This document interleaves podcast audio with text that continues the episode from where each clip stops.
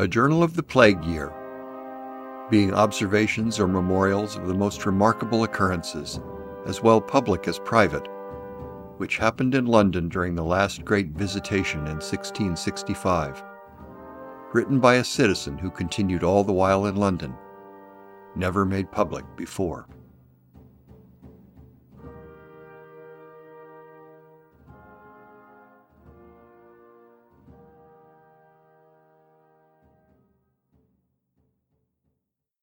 Episode four.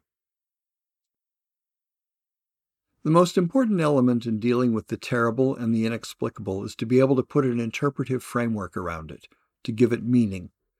Giving things meaning makes them comprehensible, and perhaps even manageable. And if that doesn't reduce our fears, it at least gives us reason to hope.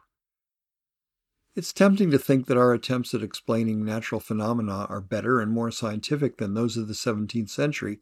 but while it's certainly true that we've developed powerful mathematical and experimental tools for analyzing the world,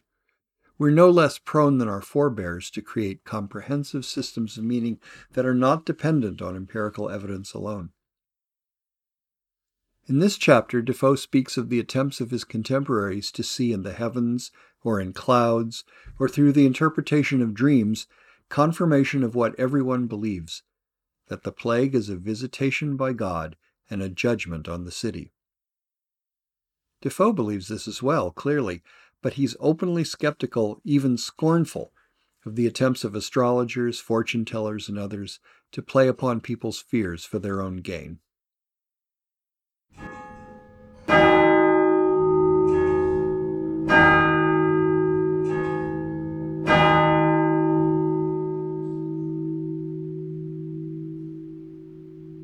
But now I must go back again to the beginning of this surprising time.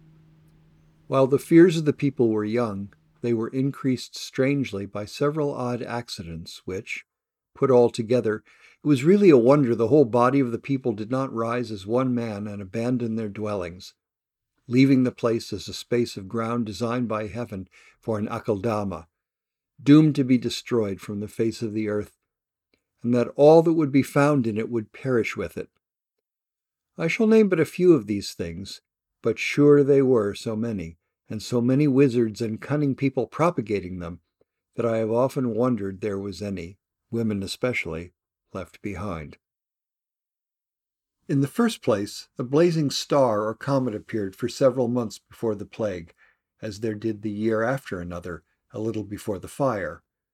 The old women and the phlegmatic hypochondriac part of the other sex,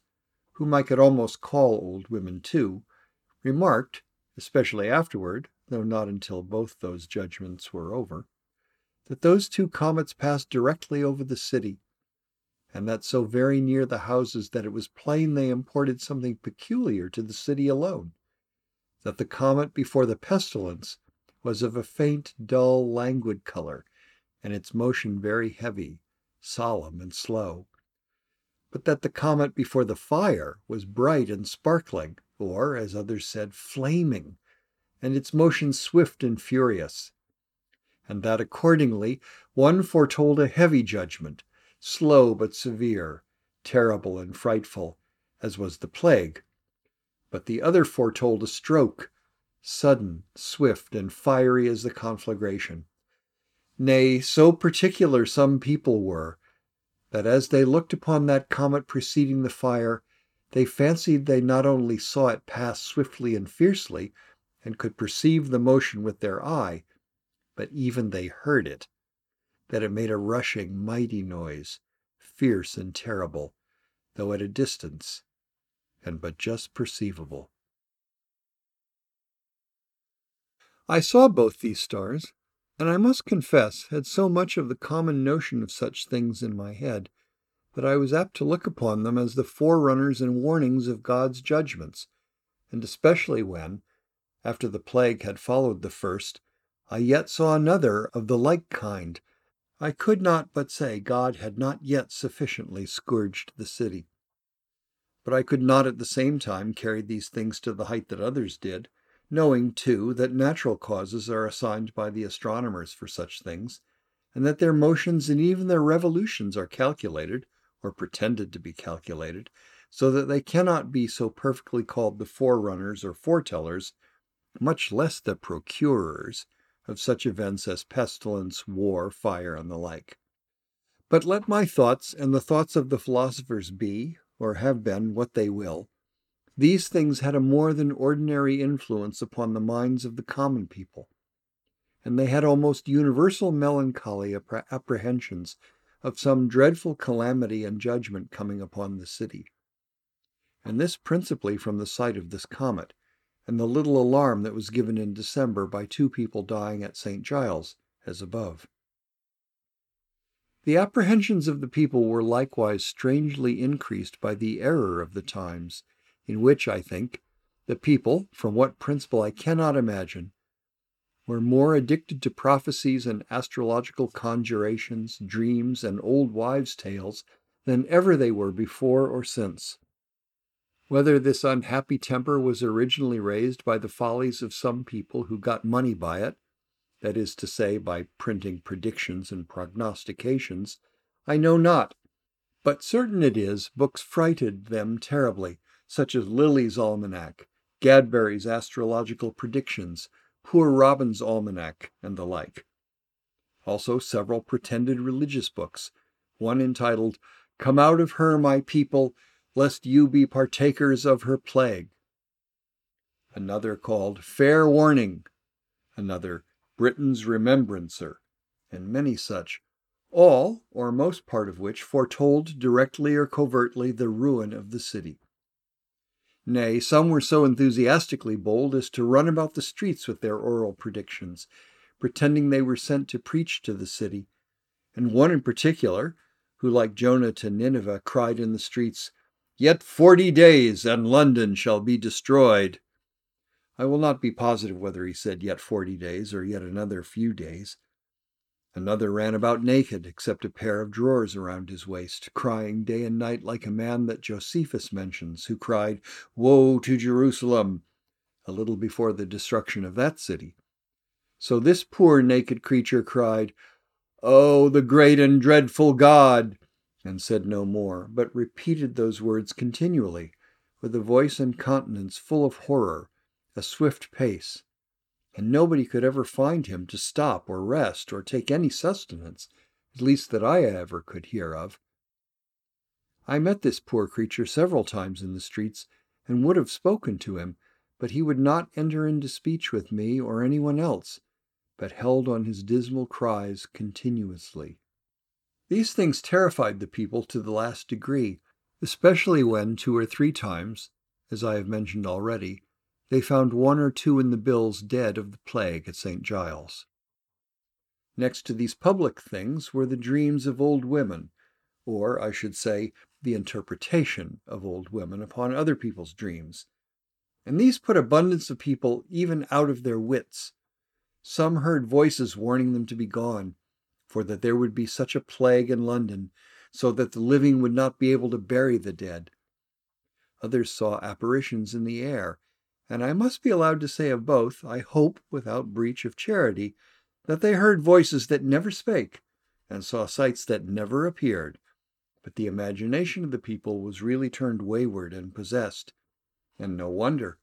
if they who were poring continually at the clouds saw shapes and figures, representations and appearances which had nothing in them but air and vapor.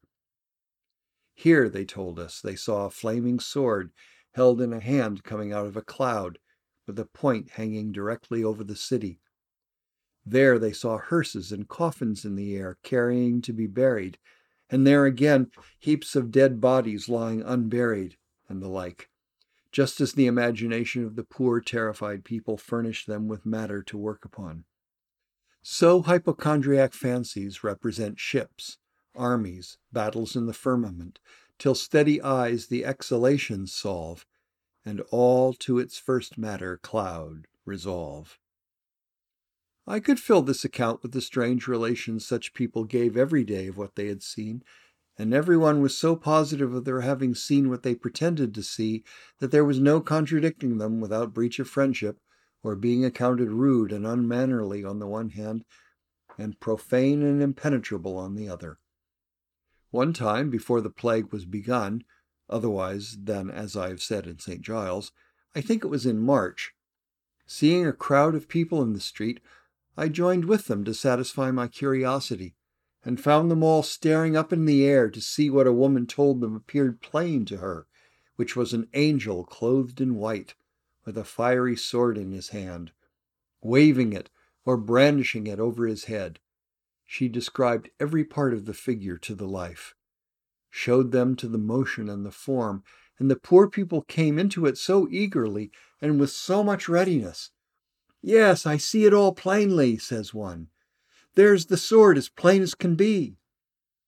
Another saw the angel. One saw his very face and cried out what a glorious creature he was. One saw one thing and one another. I looked as earnestly as the rest, but perhaps not with so much willingness to be imposed upon. And I said, indeed, that I could see nothing but a white cloud, bright on one side by the shining of the sun upon it.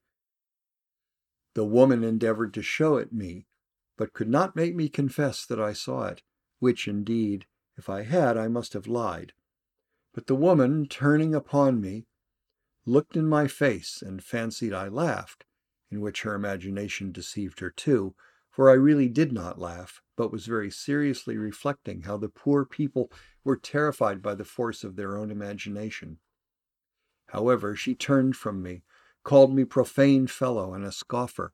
told me that it was a time of God's anger, and dreadful judgments were approaching, and that despisers such as I should wander and perish. The people about her seemed disgusted as well as she, and I found there was no persuading them that I did not laugh at them, and that I should be rather mobbed by them than be able to undeceive them. So I left them, and this appearance passed for as real as the blazing star itself. Another encounter I had in the open day also, and this was in going through a narrow passage from Petty France into Bishopsgate Churchyard, by a row of almshouses. There are two churchyards to Bishopsgate Church or parish. One we go over to pass from the place called Petty France into Bishopsgate Street, coming out just by the church door. The other is on the side of the narrow passage where the almshouses are on the left, and a dwarf wall with a palisado on it on the right hand, and the city wall on the other side more to the right.